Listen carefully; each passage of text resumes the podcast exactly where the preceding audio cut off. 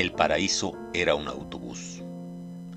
Él trabajó durante toda su vida en una ferretería del centro. A las ocho y media de la mañana llegaba a la parada del autobús y tomaba el primero, que no tardaba más de diez minutos. Ella trabajó también durante toda su vida en una mercería. Solía coger el autobús tres paradas después de la de él y se bajaba una antes. Debían salir a horas diferentes, pues por las tardes nunca coincidían. Jamás se hablaron. Si había asientos libres, se sentaban de manera que cada uno pudiera ver al otro. Cuando el autobús iba lleno, se ponían en la parte de atrás, contemplando la calle y sintiendo cada uno de ellos la cercana presencia del otro.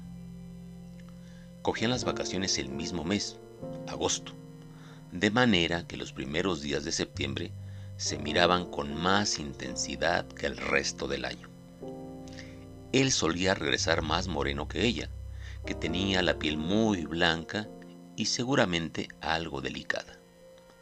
Ninguno de ellos llegó a saber jamás cómo era la vida del otro, si estaba casado, si tenía hijos, si era feliz. A lo largo de todos aquellos años se fueron lanzando mensajes no verbales sobre los que se podía especular ampliamente. Ella, por ejemplo, cogió la costumbre de llevar en el bolso una novela que a veces leía o fingía leer. A él le pareció eso un síntoma de sensibilidad al que respondió comprándose todos los días el periódico. Lo llevaba abierto por las páginas de Internacional, como para sugerir que era un hombre informado y preocupado por los problemas del mundo. Si alguna vez, por la razón que fuera, ella faltaba a esa cita no acordada, él perdía el interés por todo y abandonaba el periódico en un asiento del autobús sin haberlo leído. Así, durante una temporada en que ella estuvo enferma, él adelgazó varios kilos y descuidó su aseo personal hasta que le llamaron la atención en la ferretería. Alguien que trabajaba con el público tenía la obligación de afeitarse a diario. Cuando al fin regresó, los dos parecían unos resucitados. Ella porque había sido operada a vida o muerte de una perforación intestinal, de la que no se había quejado para no fallar a la cita. Él porque había enfermado de amor y melancolía.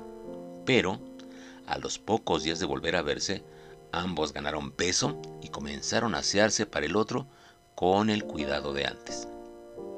Por aquellas fechas, él ascendió encargado de la ferretería y se compró una agenda. Entonces, se sentaba tan cerca como podía de ella, la abría y con un bolígrafo hacía complicadas anotaciones que sugerían muchos compromisos.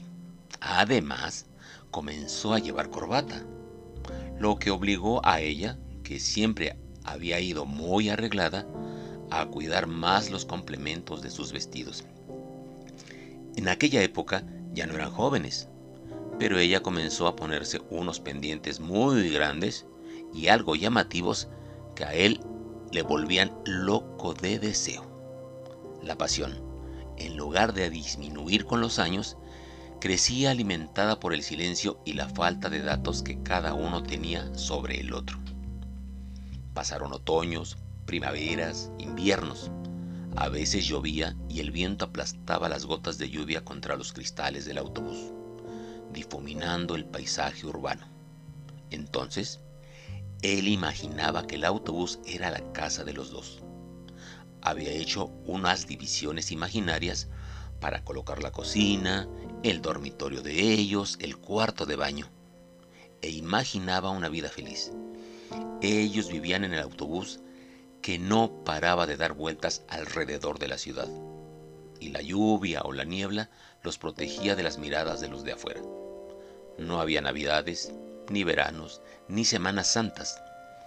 Todo el tiempo llovía y ellos viajaban, solos, eternamente, sin hablarse, sin saber nada de sí mismos, abrazados.